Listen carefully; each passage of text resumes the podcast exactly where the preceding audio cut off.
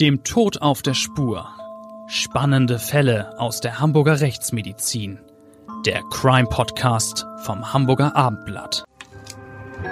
Moin und herzlich willkommen zu einer neuen Folge unseres Abendblatt Crime Podcasts. Ich bin Bettina Mittelacher, Gerichtsreporterin und zum Team gehört natürlich wie immer Rechtsmediziner Klaus Püschel, der Mann, der in den Toten liest wie in einem Buch. Hallo Klaus. Moin, moin. Unser heutiger Fall bietet äh, rechtsmedizinisch zwar interessante Befunde, es gab aber kaum offene Fragen. Da waren eher die Juristen im Hinblick auf die strafrechtlichen Konsequenzen gefragt. Wie ich finde, eine sehr eindringliche und zugleich bedrückende Problematik. Ja, und du hast gerade die juristischen Fragen angesprochen. Deshalb haben wir uns für unseren heutigen Fall Verstärkung geholt. Und ich freue mich, Joachim Bülter begrüßen zu können. Diejenigen, die unseren Podcast öfter hören, dürften Herrn Bülter bereits kennen, weil er schon viermal bei uns zu Gast war, nicht wahr? Ja, und äh, ich bin heute wieder sehr gern hierher zu Ihnen ins Studio gekommen, denn der Fall, über den wir heute sprechen, ist aufgrund der Tötungsart, nämlich Töten durch Feuer, und der psychischen Erkrankung des Angeklagten in mehrfacher Hinsicht außergewöhnlich und gehört äh, zu den Verfahren, die mir ganz besonders in Erinnerung geblieben sind. Okay, ähm, Sie haben jetzt ein bisschen sich den Fall schon vorgestellt. Ich möchte aber trotzdem Sie kurz nochmal vorstellen. Ähm, Herr Bülter, Sie waren jahrzehntelang als Richter in Hamburg tätig. Die letzten 13 Jahre Ihrer juristischen Karriere als Vorsitzender Richter einer Schwurgerichtskammer, wo Sie über Mord und Totschlag verhandelt werden, verhandelten. Da gibt es natürlich sehr viele Fälle mit einer großen Dramatik und sicher nicht wenige mit extremer Brutalität und schwersten Folgen. Wie ist das? Stellt sich da irgendwann so etwas wie Routine ein, so nach dem Motto, mich kann nichts mehr erschüttern? Ja, also natürlich stellt sich im Laufe von mehreren Jahrzehnten auch in strafrichterlicher Tätigkeit ein äh, Mindestmaß an Routine und Erfahrung ein. Das ist ja in jeder beruflichen Tätigkeit bis zu einem gewissen Grad der Fall. Ähm, ich möchte das insbesondere aus meiner langjährigen Tätigkeit als Vorsitzender einer großen Strafkammer und gerade auch bei der Behandlung von Tötungsdelikten eher als professionelle Distanz bezeichnen. Jeder Fall ist anders und hat seine eigenen und ganz besonderen Herausforderungen, denen man sich unvoreingenommen stellen muss. Und insofern halte ich es für unbedingt erforderlich, dass man nicht in Routine erstarrt, sondern immer sensibel und aufgeschlossen für die Besonderheiten jedes Verfahrens bleibt, auch wenn dies manchmal schwer erträglich erscheint. Das kann ich aus meiner Sicht äh, gut nachvollziehen. Bei mir ist das so, dass ich äh, zum Glück für mich und ähm, auch meine Familie sehr gut zwischen professioneller Herangehensweise an einen Fall und persönlicher Betroffenheit abgrenzen kann. Bei der Arbeit bin ich äh, auch in sehr markanten Fällen stets innerlich äh, sehr kühl bei der Sache.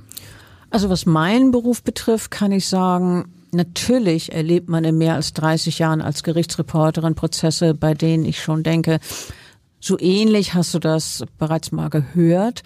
Aber es gibt immer wieder Fälle und Schicksale, die mich extrem berühren und regelrecht erschüttern.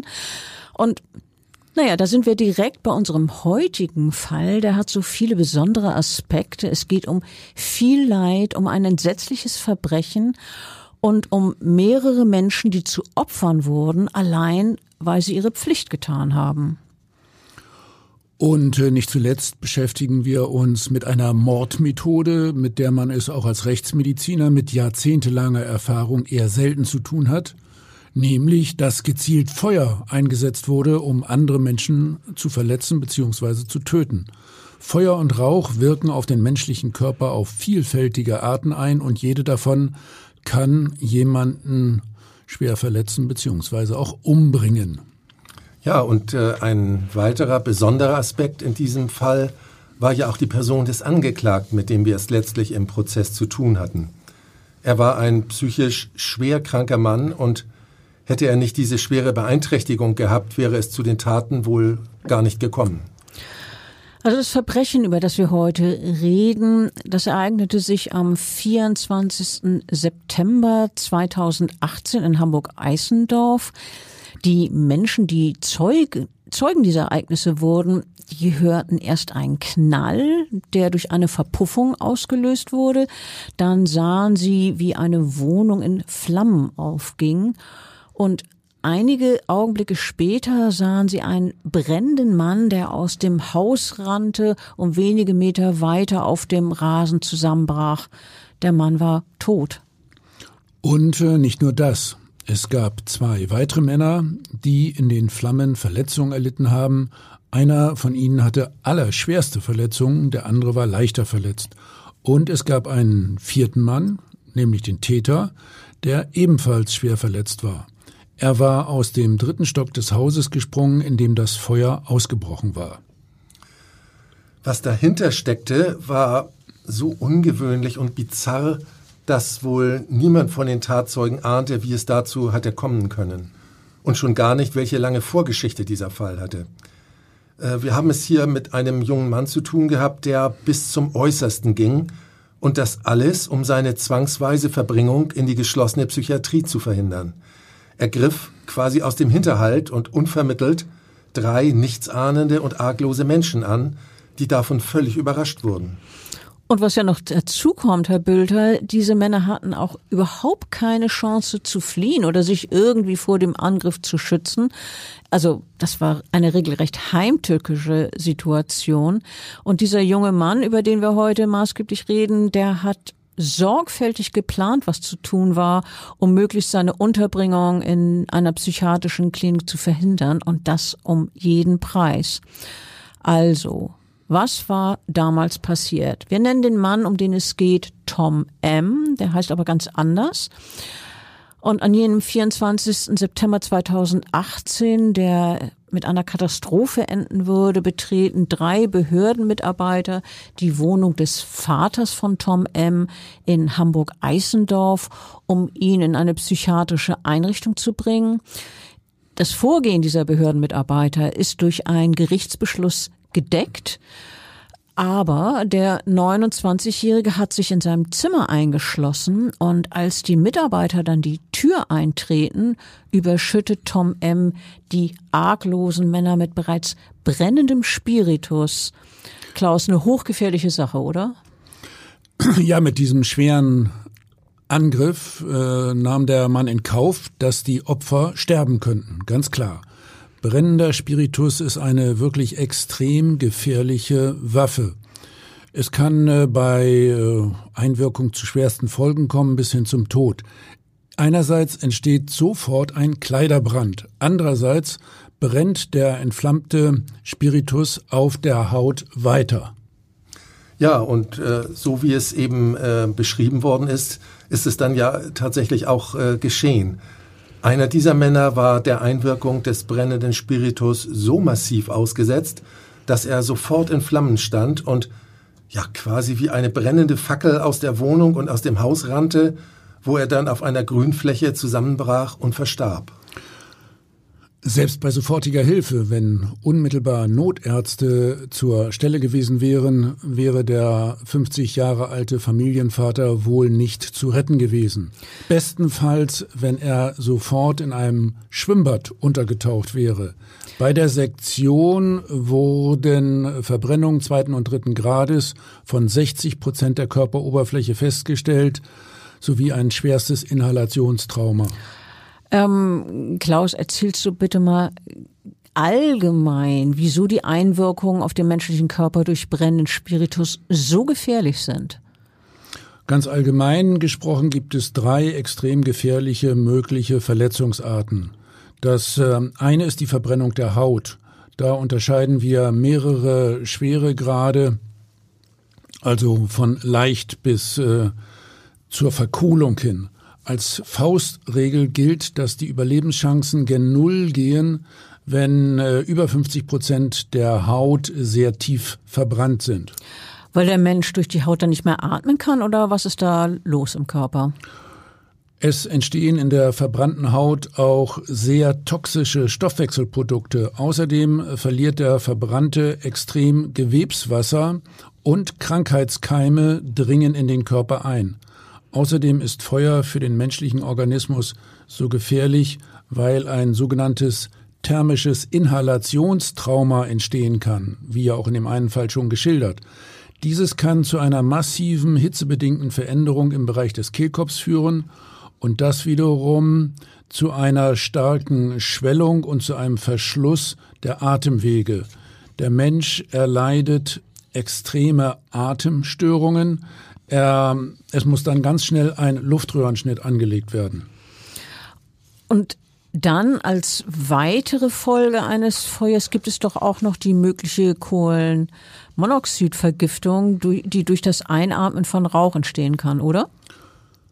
Klar, das gilt immer bei unvollständiger Verbrennung. Das spielt im Freien aber keine größere Rolle, in der brennenden Wohnung dann schon. Ähm, aber es kommt allgemein gesprochen im weiteren Verlauf zur sogenannten Verbrennungskrankheit, wenn die Verbrennungen von Haut- und Atemwegen zunächst einmal überlebt worden sind. Es gab ja in unserem Fall einen Toten, nämlich den 50 Jahre alten Behördenmitarbeiter, der von diesem brennenden Spiritus wirklich eine volle Ladung abbekommen hatte. Ein zweiter Behördenmitarbeiter, ein 59-Jähriger, der überlebte dann mit schwersten Verbrennungen. Ja, ähm, dieser Mann war, nachdem er mit dem Spiritus überschüttet wurde, sofort in das Badezimmer der Wohnung gelaufen und hat die Flammen unter der Dusche gelöscht. Aber auch er erlitt lebensgefährliche Brandverletzungen, äh, die wir ja eben schon angesprochen haben. Ja, dieser 59-Jährige wurde direkt in das Universitätsklinikum in Lübeck geflogen, also in Lübeck diesmal, und dort 14 Tage lang ins künstliche Koma versetzt. Die akute Lebensgefahr bestand auch bei ihm aufgrund eines Inhalationstraumas und innerhalb der Wohnung entstanden in einer Rauchgasvergiftung. Daneben erlitt ähm, er an insgesamt 25 Prozent der Körperoberfläche Verbrennungen, insbesondere an Kopf und Hals, aber auch an weiteren Regionen des Körpers. Dieser Mann musste etliche Male operiert werden und war dann sehr stark entstellt. Ja, das stimmt. Äh, sein gesamtes Gesicht musste transplantiert werden so dass er sein ursprüngliches Aussehen wohl niemals wird zurückerlangen können. Äh, wir haben ihn als Zeugen in der Hauptverhandlung gehört und waren tief beeindruckt, wie er trotz der fortbestehenden erheblichen körperlichen und äußerlichen Beeinträchtigungen sein Schicksal angenommen hat. Ja, das ist wirklich erstaunlich. Ähm, es gab ja auch noch ein dritten Mann, äh, der von diesem äh, Angriff überrascht wurde, der hatte allerdings vergleichsweise Glück und erlitt eher leichte Versengungen, unter anderem an den Augenbrauen. Ja, und dann, wir haben es eingangs gesagt, gab es ja auch noch den Mann, der für all das Schlimme verantwortlich war, nämlich der Täter Tom M. Der junge Mann war, nachdem er die Behördenmitarbeiter mit brennendem Spiritus übergossen hatte, aus dem Fenster der Wohnung im dritten Stock gesprungen. Dritter Stock, das ist dann wohl eine Höhe von etwa zehn bis zwölf Metern, oder? Ähm, bei so einem Fall zieht man sich doch auch erhebliche Verletzungen zu. Nicht wahr, Klaus? Allerdings, dritter Stock ist schon ziemlich hoch, das kann durchaus auch tödlich ausgehen. Typische Verletzungen sind beispielsweise Knochenbrüche. Äh, was dann aber noch viel gefährlicher sind, sind die inneren Organquetschungen. Beide Formen der Verletzungen hat Tom M. davongetragen, unter anderem eine Lungenquetschung, eine Herzprellung.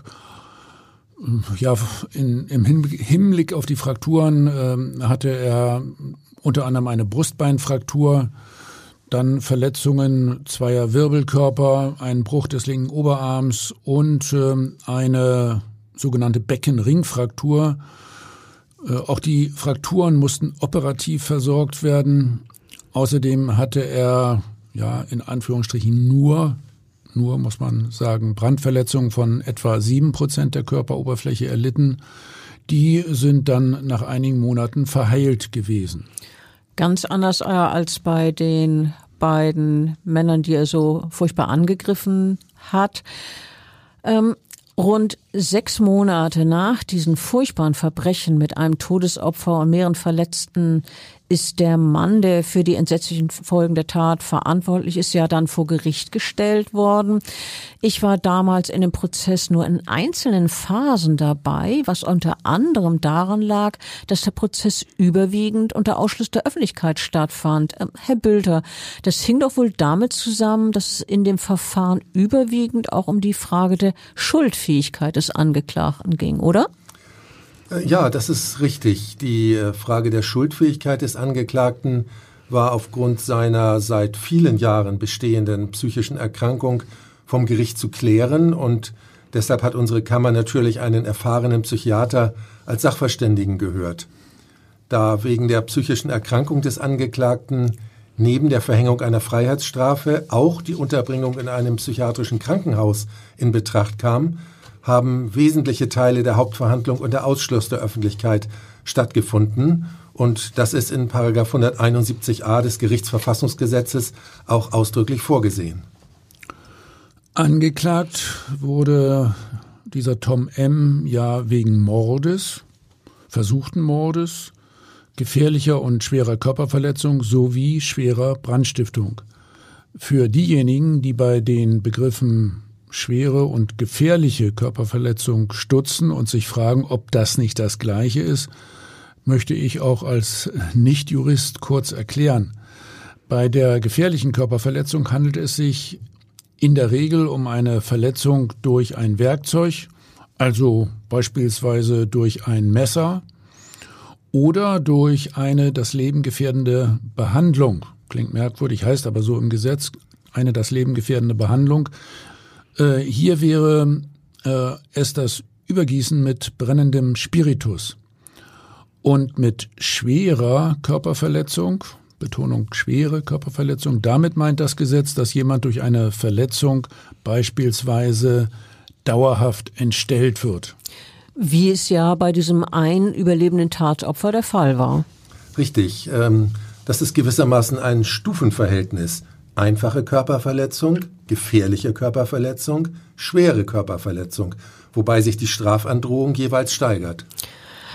Kommen wir jetzt zu der eigentlichen Verhandlung vor Gericht. Ähm, wenn ich versuche, mich an den Angeklagten zu erinnern, denke ich an einen blassen Mann mit hängenden Schultern, mit drei Tagebart und kurz rasierten Haaren. Auffällig fand ich, dass sein Blick überwiegend so wirkte, als ja, schaue er ins Nichts, also nicht wirklich äh, fokussiert. Ähm, Herr Bülter, Sie haben doch damals den Angeklagten zum Prozessauftakt gefragt, ob er die Anklage überhaupt verstehe, nicht wahr? Ja, und äh, daraufhin hat er nur wortlos genickt.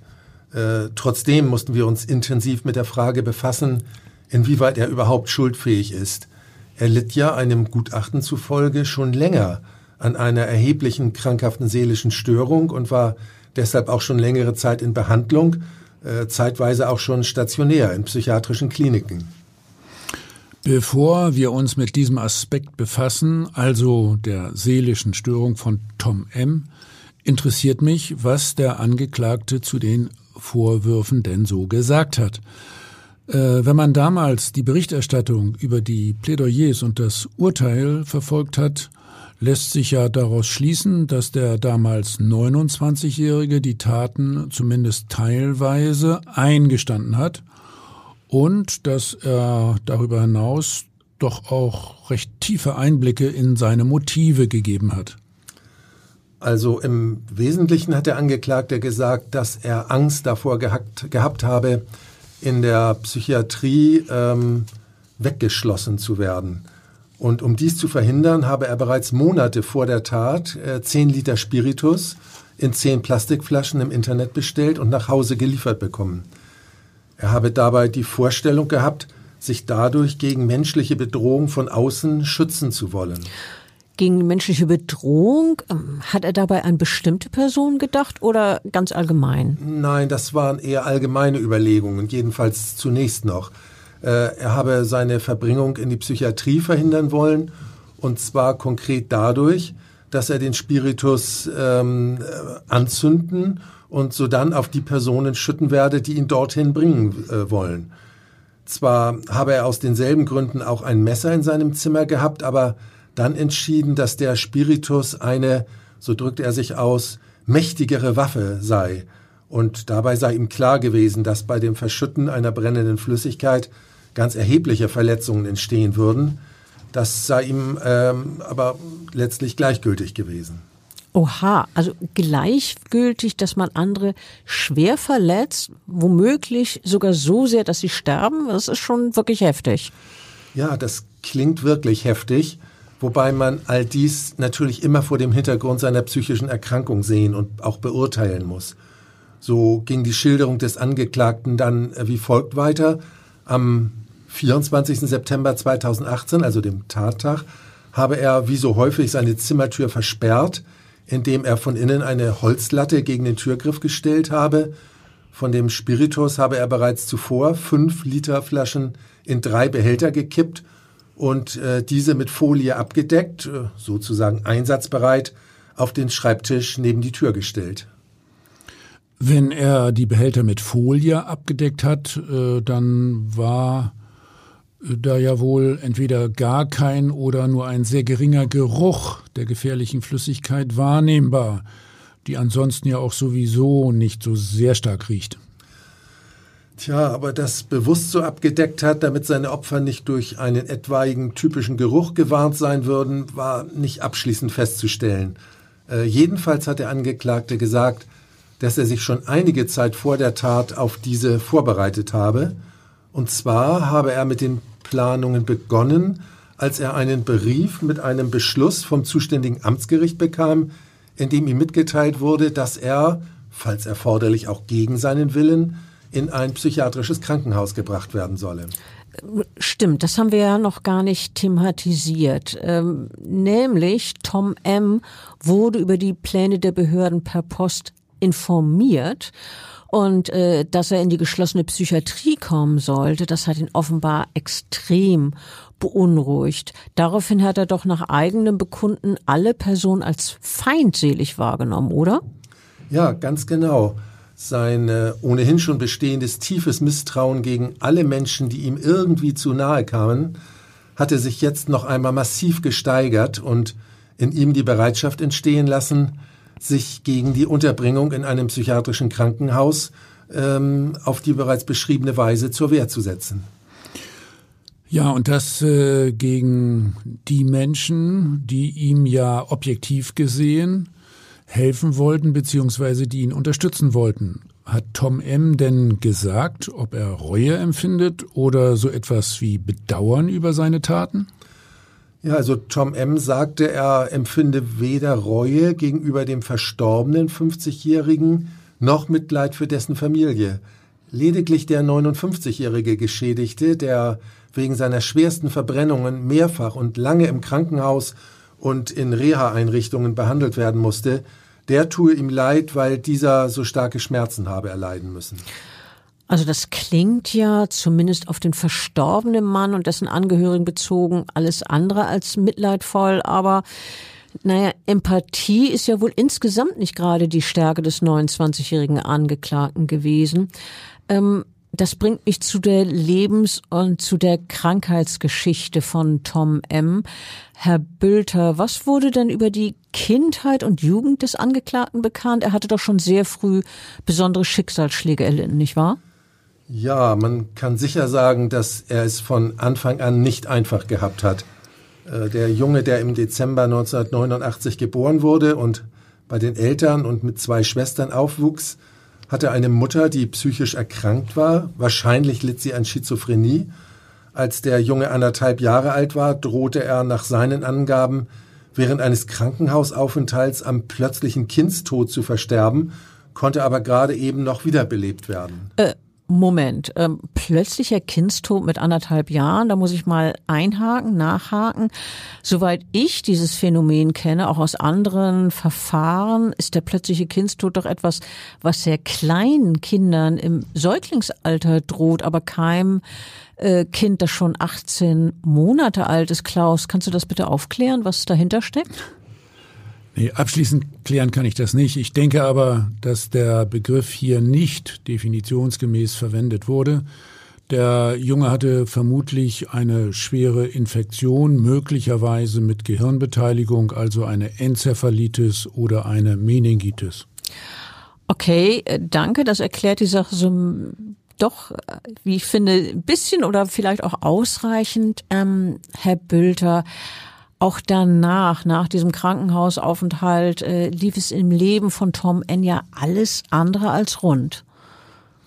Ja, das äh, ist richtig. Nach diesem Ereignis hatte er Probleme beim Sprechen, weswegen seine Schwestern ihn äh, im Grunde andauernd hänselten. Im Alter von circa drei Jahren fiel seine Mutter mit dem Jungen auf dem Arm die Treppe hinunter, wobei er diffuse Kopfverletzungen erlitt. Und nach einem kurzen Krankenhausaufenthalt wurde er dann aber zunächst ohne Befund entlassen. Ein Jahr später wurde bei ihm zudem dann äh, ADHS diagnostiziert. Um das mal äh, hier kurz zu erklären, ADHS, Attention Deficit Hyperactivity Disorder. Also wahrscheinlich wissen die meisten, was es damit auf sich hat. Äh, trotzdem noch kurz zur Erklärung. Äh, es ist ein Aufmerksamkeitsdefizitsyndrom mit Hyperaktivität. Man spricht auch von den sogenannten Zappelphilippen. Wie ging es denn dann mit Tom M. weiter? Also wir sind ja etwa bei ihm im Grundschulalter. Äh, Herr Bülter, die Vita von Tom M. Ja, ähm, das gestaltete sich äh, nach unseren Feststellungen folgendermaßen. Äh, er wuchs, seit er zwölf Jahre alt war, überwiegend beim Vater auf, weil seine Mutter eben immer wieder selbst in der Psychiatrie war und die Eltern auch getrennt lebten. In der Schule kam er überhaupt nicht gut zurecht mit 14 ging er praktisch gar nicht mehr zur Schule. Trotzdem erlangte er gerade noch so den Hauptschulabschluss. Und vor anderen Menschen zog sich der Jugendliche nun immer weiter zurück. Und sogar den Kontakt zur Mutter und den Schwestern brach er ab. Und beruflich, wie ging es da mit ihm weiter? Ging es überhaupt irgendwie los beruflich? Ja, auch äh, dort war er letztlich äh, nicht erfolgreich. Äh, eine Lehre als Landschaftsgärtner endete bereits in der Probezeit und in der Folgezeit isolierte sich äh, Tom M. immer mehr. Im Alter von 23 Jahren begab er sich dann freiwillig in die Jugendpsychiatrie eines Krankenhauses und verbrachte dort auch stationär mehrere Monate. Nach seiner Entlassung im Februar 2014 regte die Jugendpsychiatrische Klinik dann eine gesetzliche Betreuung für den Angeklagten an, woraufhin das zuständige Amtsgericht am 20. März 2014 einen Fachmann zum Betreuer des Angeklagten bestellte. Da war Tom M. 25 Jahre alt und hatte, wie Sie erwähnt haben, außer seinem Vater ja praktisch keine sozialen Kontakte. Ja, und äh, wohl auch nicht wirklich eine berufliche Perspektive, so ganz ohne Ausbildung. Aber das gravierendere Problem war ja wohl die immer stärker werdende Isolation, die er aber freiwillig gewählt hat. Dass Tom M. nun einen gesetzlichen Betreuer zugewiesen bekam, hätte doch eigentlich gut für den jungen Mann sein können, oder Herr Bülter? Ja, eigentlich schon, nicht? Äh, denn dieser Betreuer hat wirklich nach bestem Wissen gehandelt, um Tom M. zu unterstützen und äh, ihm auch zu helfen. Ähm, doch die psychischen Probleme von Tom M. wurden trotzdem im Laufe der Zeit immer gravierender. War es nicht so, dass der junge Mann, der im Haus seines Vaters lebte, sich immer mehr von allen Kontaktpersonen abschottete, schließlich so gut wie nicht mehr sein Zimmer verließ? Dass er schließlich noch nicht einmal mehr mit seinem Vater, der über lange Zeit seine engste Bezugsperson war, überhaupt noch redete? Ja, allerdings. Äh, in dieser Zeit verbrachte der damals 24-Jährige auch viel Zeit in psychiatrischen Kliniken und schließlich kam es im Jahr 2014 und 2016 auch zu zwei psychiatrischen Begutachtungen von Tom M. Und äh, was ergaben diese Begutachtungen? Ja, es wurde eine sogenannte schizotype Störung diagnostiziert. Das müssen Sie erklären, bitte. Ja, gern. Äh, also eine schizotype Störung ist äh, gekennzeichnet durch ein unnahbares und unzugängliches Auftreten mit äh, sehr wenig sozialen Bezügen und der Tendenz zu einem ausgeprägten sozialen Rückzug. Das bedeutet also eine schwere Problematik für den jungen Mann selber, der damit irgendwie zurechtkommen muss, dass er praktisch niemanden sehen und mit niemandem reden will und sich von anderen Menschen äh, dabei ständig bedrängt und auch bedroht fühlt. Es war doch so, dass Tom M., der ja zu der Zeit in einer psychiatrischen Klinik lebte, nach einem zweiwöchigen Urlaub bei seinem Vater dann nicht mehr in die Klinik zurück wollte, oder? Und dass er sich außerdem weigerte, was ja möglicherweise eine Alternative gewesen wäre, in eine betreute Wohneinrichtung zu ziehen. Ja, das stimmt. Das wollte er auf keinen Fall. Ähm, sein Zustand wurde insgesamt, zumindest nach Überzeugen seines Betreuers, immer besorgniserregender. Ähm, E-Mails von Tom M. enthielten äh, auch teilweise sehr bizarre Passagen. Da war unter anderem von einem, so wörtlich, Ritt auf der Kanonenkugel die Rede und von einem äh, magischen Einhorn mit rosa Fell. Das klingt in der Tat extrem skurril, finde ich. Ja, und die Merkwürdigkeiten gingen auch noch weiter. Eines Tages begrüßte er seinen Vater mit einem Plastiksieb auf dem Kopf, das er sich wie eine Art Helm umgeschnallt hatte, und vor seinem Zimmer legte er eine ganze Reihe von Glasscherben aus, gewissermaßen als Trennlinie, damit niemand in das Zimmer hereinkommt. Also an dieses Detail mit den Glasscherben, da erinnere ich mich auch noch aus dem Prozess und ich habe mir damals schon überlegt, dass das ja wirklich eine krasse Handlung ist. Da versuchte Tom M. offenbar wirklich mit allen Mitteln zu verhindern, dass sich ihm jemand nähert. Äh, wurden diese Details wie das Auslegen der Glasscherben, also diese Besonderheiten im Verhalten, eigentlich auch dem Betreuer gemeldet? War diesem Mann bekannt, wie äh, dieser Tom M. drauf war? Ja, teilweise hatte der gesetzliche Betreuer diese wirklich sonderbaren Verhaltensweisen selbst wahrgenommen, teilweise wurden sie ihm aber auch vom Vater des Angeklagten berichtet.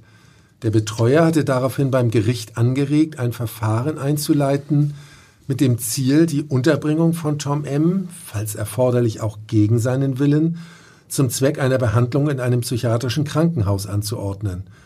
Unter anderem gab es daraufhin einen Hausbesuch des Sozialpsychiatrischen Dienstes und ein weiteres psychiatrisches Gutachten. Hausbesuche, ähm, haben diese Fachleute dann überhaupt sehen können, wie Tom M. lebt? Der wollte doch niemanden in sein Zimmer lassen. Äh, stimmt, ähm, aber der Arzt, der als medizinisch-psychiatrischer Sachverständiger dieses Gutachten erstellte, hatte zumindest einen Blick in das Zimmer von Tom M. werfen können und äh, dann gesehen, dass es mit Möbelstücken und einer Matratze ja regelrecht verbarrikadiert und auch abgedunkelt war. Außerdem berichtete der Vater des jungen Mannes, dass Tom M. ein Küchenmesser in seinem Zimmer aufbewahre, das wohl aus dem Messerblock in der Küche stammte. Also meine Empfindung dabei, das klingt ja alles insgesamt extrem alarmierend. Äh, wir wissen ja alle, genau eigentlich, wie schwer äh, man Menschen mit einem Messer verletzen oder sogar töten kann. In der Rechtsmedizin ist das alltäglich. Eben. Äh, der Gutachter kam ja auch zu dem Schluss, dass vieles für eine schizophrene Erkrankung spricht und dass eine geschlossene Unterbringung zum Zweck der Behandlung unbedingt zu empfehlen sei.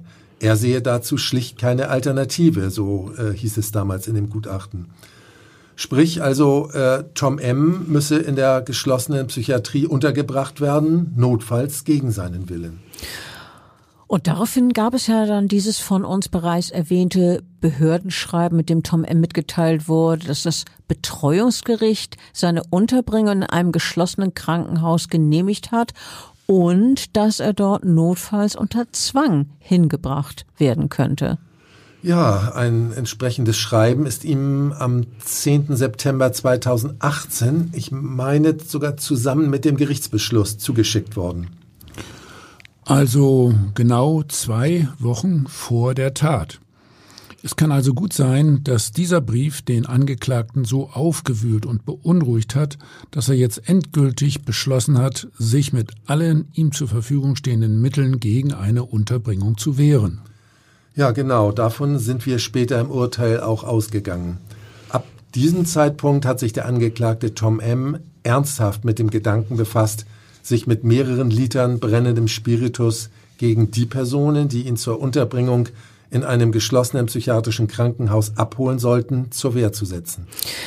Inwieweit gingen der Betreuer von Tom M. und die zwei Mitarbeiter des Zuführdienstes des Allgemeinen Sozialen Dienstes, die ja nun die Unterbringung notfalls mit Zwang durchsetzen sollten, denn von einer möglichen Gefahr aus? Also hatten Sie eine Ahnung, was sich da zusammenbraute? Nein, leider nicht. Äh, es kam im Gegenteil zu einer verhängnisvollen Fehleinschätzung, dass von Tom M. weder eine Eigen- noch eine Fremdgefährdung ausgehe. Und wie kam man zu dieser Einschätzung? Ja, der Vater von Tom M. hatte zwar im Vorwege erzählt, dass sein Sohn wahrscheinlich im Besitz eines Küchenmessers sei, aber er hatte auch davon berichtet, dass er, also Tom M., jedenfalls ihm, dem Vater gegenüber, noch nie aggressiv geworden sei. Und von dem abgefüllten Spiritus wusste der Vater nichts, weil er auch so gut wie nie in das äh, Zimmer seines Sohnes äh, hineinsehen konnte oder dort sich auch äh, nicht hineinbegeben konnte. Äh, er konnte also in dieser Hinsicht auch keine Warnung aussprechen. Demnach waren die drei Behördenmitarbeiter also arglos. Sie rechneten mit keiner besonderen Gefahr. Äh, für die beiden Mitarbeiter des Zuführdienstes, die den Einsatz begleiten äh, sollen, war es also eher ein Routineeinsatz, weil sie beide jahrelange Erfahrung im Umgang mit psychisch Kranken hatten. Also die haben sich jedenfalls nicht besonders vorbereitet. Wie kamen die denn überhaupt in die Wohnung rein? Ja, das äh, lief folgendermaßen. Der Vater von Tom M. hatte ihnen einen Schlüssel übergeben, damit kamen sie zwar in die Wohnung, aber nicht in das verbarrikadierte Zimmer des jungen Mannes. Und als dieser auf mehrfache Ansprache hin nicht öffnete, beschlossen sie, die Tür einzutreten. Spätestens zu diesem Zeitpunkt, wahrscheinlich sogar schon als Tom M. die Mitarbeiter des Zuführdienstes vor seiner Zimmertür bemerkte, entzündete er die mit Spiritus gefüllten Schüsseln, die sofort zu brennen anfingen. Und die drei Behördenmitarbeiter standen nun nach dem Eintreten der Tür Tom M. gegenüber, der nun ohne Vorwarnung den brennenden Spiritus auf sie schüttete, nicht wahr? Ja, äh, das passierte so schnell, dass keiner der Männer reagieren konnte, sich also irgendetwas vor das Gesicht halten oder zur Seite springen konnte. Die beiden Männer vom Zuführdienst wurden von einem ganzen Schwall brennenden Spiritus übergossen der Betreuer, der seitlich neben der Tür stand, bekam dagegen kaum etwas ab. Er wurde aber durch eine explosionsartige Verpuffung durch die geschlossene Wohnzimmertür in das Wohnzimmer geschleudert. Allerdings blieben seine Verletzungen vergleichsweise leicht, aber das zeigt einmal, wie ähm, es äh, über das bloße ähm, Inbrandsetzen hinaus auch noch zu weiteren ähm, Schwierigkeiten kommen kann, äh, nämlich durch eine solche Verpuffung. Die beiden Opfer, die den Anschlag überlebt haben, die sind doch im Prozess als Zeugen gehört worden. Was haben die denn über die Tat und ihre Folgen erzählt? Ja, also der 59-Jährige, der lebensgefährlich verletzt wurde, sagte, dass er direkt nach dem Eintreten der Tür Tom M. gesehen habe, wie dieser eine Schüssel mit einer brennenden Flüssigkeit in, den, in den Händen gehalten habe. Er habe in dem Moment gedacht, dass dies ja wohl nicht wahr sein könne, und mit Schwung habe Tom M. dann die Flüssigkeit auf sie geschüttet. Er und seine Kollege und sein Kollege hätten unmittelbar angefangen zu brennen. Allerdings hege er trotz seiner schweren Brandverletzungen, so sagte er, keinen Groll gegen den Angeklagten, denn er schätze die Tat als Folge der psychischen Erkrankung des Angeklagten ein. Und äh, das ist wahrscheinlich auch eine richtige Einschätzung gewesen. Und der andere Zeuge schilderte, wie Tom M. nach dem Brandanschlag nur wortlos an ihm vorbeigegangen sei. Ein wesentlicher Punkt in dem Prozess war doch, ob und wenn ja, inwieweit eine psychische Erkrankung des Angeklagten festgestellt werden konnte und ob die Schuldfähigkeit eingeschränkt oder sogar aufgehoben war. Letztlich hat der Gutachter doch ausgeführt, dass eine erheblich verminderte Steuerungsfähigkeit sicher festzustellen ist, nicht wahr? Wie waren denn so seine Kriterien ausgelegt? Ja, der psychiatrische Sachverständige stellte die Diagnose, dass der Angeklagte an einer schweren schizotypen Störung leidet. Äh, diese Störungsart gehört zum schizophrenen Formenkreis. Äh, bei ihm handele es sich, so führte der Sachverständige aus, um einen schweren, das soziale Leben massiv behindernden sozialen Rückzug, gepaart mit tiefem Misstrauen. Allerdings sei die Störung nicht so gravierend, dass die Steuerungsfähigkeit komplett aufgehoben war, denn immerhin konnte er die Tat ja planvoll vorbereiten. Allerdings, man denke nur daran, dass er sich sehr zeitig darum gekümmert hat, den Spiritus zu besorgen und diesen auch abgedeckt hat, sodass niemand durch den charakteristischen Geruch hätte gewarnt werden können. Aber eine verminderte Schuldfähigkeit hat ja auch die Staatsanwaltschaft angenommen und deshalb, obwohl es unter anderem um Mord ging, keine lebenslange Freiheitsstrafe gefordert, sondern 13 Jahre beantragt. Zusätzlich forderte die Anklagebehörde, dass Tom M. in einer psychiatrischen Einrichtung untergebracht wird, weil er infolge seiner psychischen Erkrankung für die Allgemeinheit anhaltend gefährlich sei. Ja, das ist äh, richtig. Zu dieser Überzeugung sind wir in unserem Urteil dann auch gekommen. Von Tom M. ging weiter eine Gefahr für die Allgemeinheit aus. Wir haben den psychisch kranken Täter zu einer elfjährigen Freiheitsstrafe, unter anderem wegen Mordes sowie versuchten Mordes verurteilt und darüber hinaus die unbefristete Unterbringung des Angeklagten in einem psychiatrischen Krankenhaus angeordnet. Äh, für die Reihenfolge dieser Maßnahmen, also Freiheitsstrafe und Unterbringung in der Psychiatrie, gibt es doch Regelungen, oder? Ähm, oder ist das Gericht darin frei zu entscheiden, was zuerst geschehen soll, Herr Bülter? Wie ist es?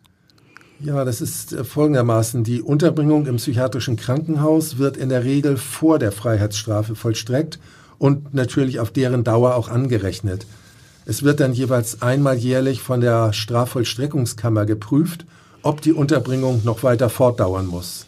Es kann also im Extremfall auch einmal sein, dass die Unterbringung in einem psychiatrischen Krankenhaus sogar länger als die verhängte Freiheitsstrafe andauert, wenn der Verurteilte nämlich äh, weiterhin als gefährlich für die Allgemeinheit einzuschätzen ist. Ich habe ja damals über die Urteilsverkündung auch als Gerichtsreporterin berichtet. Da sagten Sie, Herr Bülter, an den Angeklagten gewandt, Sie haben etwas wirklich Furchtbares angerichtet. Sie haben weiter gesagt, Tom M. habe heimtückisch und grausam gehandelt, also die arglosen Männer mit dem brennenden Spiritus übergoss. Ja, es war in der Tat objektiv betrachtet ein furchtbares Tatgeschehen mit schrecklichen Folgen für die Opfer. Wir haben ja in der Hauptverhandlung Videoaufnahmen von der brennenden Wohnung und letztlich auch äh, vollständig ausgebrannten Wohnung und Fotos von den schweren, in einem Fall sogar tödlichen inneren und äußeren Brandverletzungen gesehen. Dann kamen noch die Schilderungen des dramatischen Tatgeschehens durch die überlebenden Opfer und die dauerhaften entstellenden Narben bei dem einen Opfer aufgrund der vielfachen Hauttransplantationen hinzu. Wir sind außerdem zu der Überzeugung gekommen, dass der Angeklagte möglichen schwersten Verletzungen, zu erwartenden Qualen, aber auch einem möglichen Tod der Opfer gleichgültig gegenübergestanden habe und sie insofern als mögliche Folgen seiner Tat billigend in Kauf genommen hat. Sie sagten damals auch, der Übergriff sei von einer gefühllosen und mitleidlosen Gesinnung getragen. Zu der Überzeugung sind Sie gekommen, weil der Angeklagte ausgesagt hatte, er habe sich äh, vor, wie er sagte, menschlicher Bedrohung schützen wollen und äh, ihm sei auch durchaus bewusst gewesen, dass Menschen sogar sterben könnten. War das so, Herr Bülter? Allerdings, äh, wobei man aber natürlich immer berücksichtigen muss, dass all dies wesentlich auf der festgestellten psychischen Erkrankung des Angeklagten Tom M. beruht. Zu bedenken war aber auch, dass Tom M. die Tat vor dem Hintergrund seiner psychischen Erkrankung vorab durchaus akribisch geplant und die Ausführung durchdacht hat. Dabei ging es ihm einzig um die Durchsetzung seiner Interessen, nämlich die Verbringung in die geschlossene Psychiatrie, ja buchstäblich um jeden Preis zu verhindern. Welches Leid er dabei anderen zufügen würde, war ihm egal und wurde von ihm gewissermaßen ausgeblendet. Der Angeklagte hatte ausdrücklich bekundet, dass er Angst gehabt habe, in der Psychiatrie dauerhaft weggeschlossen zu werden. Und daraus konnten wir schließen, dass er alle in dieser Hinsicht möglicherweise beteiligten Personen als ständiges und zu bekämpfendes Feindbild wahrgenommen hat. Äh, so schrieb er zum Beispiel auch äh, einen Brief, in dem er so wörtlich eine Vereinbarung mit dunklen Mächten einging, äh, damit er ein freies Leben führen könne. Ich erinnere mich noch gut, wie der Angeklagte bei Ihren Worten, Herr Bülter, die ja durchaus sehr eindringlich waren, reagiert hat. Nämlich eigentlich hat er gar nicht reagiert. Also nach meiner Erinnerung starrte der 29-Jährige während der gesamten Urteilsbegründung einfach vor sich hin. Mir fiel auch auf, dass er nicht die Witwe des verstorbenen 50-jährigen Opfers, die er den Prozess als Nebenklägerin verfolgt hatte und ihm auch gegenüber saß, die hat er gar nicht angesehen. Allerdings kann ich nicht wirklich einschätzen, wie dieser fehlende Blickkontakt zu deuten ist. Gleichgültigkeit oder vielleicht doch so etwas wie ein schlechtes Gewissen? Nach allem, was wir über den damaligen Täter wissen, seine fehlende soziale Kompetenz und die Zielstrebigkeit, mit der er Entscheidungen getroffen hat, die alleine ihm nur nutzen, klingt das für mich eher nach Gleichgültigkeit. Aber äh, Bettina, du hast natürlich recht, äh, wirklich wissen wir das nicht. Herr Bülter, ähm, Sie sprachen damals in der Urteilsverkündung auch davon, dass diese Tat sogar für eine Schwurgerichtskammer außergewöhnlich sei und mehrere tragische Aspekte aus, aufweise. Ja, solche außergewöhnlichen und tragischen Aspekte gab es durchaus und äh, in mehrfacher Hinsicht. Außergewöhnlich war allein schon die Tatbegehung durch Verwendung von brennendem Spiritus. Und tragisch war die Tat unter anderem, weil der bei dem Übergriff getötete Mann an jenem Tag eigentlich gar keinen Dienst hatte, sondern für eine verhinderte Kollegin eingesprungen war. Tragisch war, neben den erheblichen eigenen Verletzungen des Angeklagten durch den Sprung aus dem Fenster, in gewisser Weise auch, dass Tom M. mit seiner Tat genau das hatte verhindern wollen, was jetzt die Folge seines Handelns ist, nämlich die unbefristete Unterbringung in einem geschlossenen psychiatrischen Krankenhaus. Also so eine Maßnahme ist ja üblicherweise erforderlich, wenn jemand auch in Zukunft für die Allgemeinheit gefährlich ist. Das stimmt doch, oder? So ist es. Und eine solche Gefahr mussten wir in diesem Fall definitiv bejahen, denn so hat es der psychiatrische Sachverständige ausdrücklich und absolut nachvollziehbar dargestellt, der Angeklagte ist aus Expertensicht objektiv rücksichtslos und unempathisch. Wenn er sich in die Enge gedrängt fühlt, kann er sehr aggressiv reagieren. Der Gutachter sagte weiter, es sei zu erwarten, dass die Mittel, mit denen sich der Angeklagte in hilfsbedürftigen Lebensphasen zur Wehr setze, absolut austauschbar seien und es hochwahrscheinlich auch in anderen Lebenslagen bei ihm zu aggressiven Impulsdurchbrüchen kommen könne aggressive Impulsdurchbrüche. Das heißt auf Deutsch, es sind in bestimmten Situationen weitere Gewalttaten zu befürchten, wenn nicht sogar zu erwarten, oder?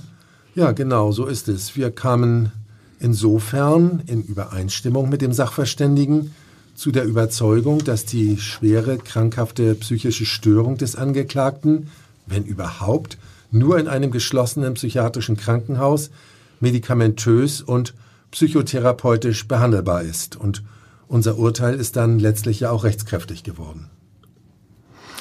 Ich finde, das war eine echte menschliche Tragödie. Ich glaube, besser kann man den heutigen Fall gar nicht zusammenfassen. Ähm, dann bleibt mir eigentlich nur noch Ihnen beiden, euch beiden äh, ganz herzlich zu danken für dieses Gespräch heute, über diesen sehr, sehr, sehr spannenden Fall. Und ja, wenn Sie mögen, Herr Bülter, wir würden uns freuen, wenn Sie uns wieder mal beehren. Ich wette, Sie haben noch die ein oder andere tolle Geschichte, äh, die Sie erlebt haben als Vorsitzender Richter, über die wir dann bei anderer Gelegenheit dann sprechen können. Ja, das würde mich freuen. Äh, in der Tat gibt es noch äh, das eine oder andere Verfahren, was mir mindestens in gleicher Weise äh, in nachhaltiger Erinnerung geblieben ist. Und äh, so wie es eben schon gesagt worden ist, hat es die Kammer natürlich in diesem Fall auch äh, als einen Fall erlebt, der äh, im Grunde eine menschliche Tragödie ist. Und sowas kommt im Spurgerichtsverfahren gar nicht mal so selten vor. Also vielleicht gerne mal wieder bei nächster und anderer Gelegenheit. Ich bin gerne wieder dabei. Wunderbar, dann haben wir doch ein Date. Okay, danke und tschüss.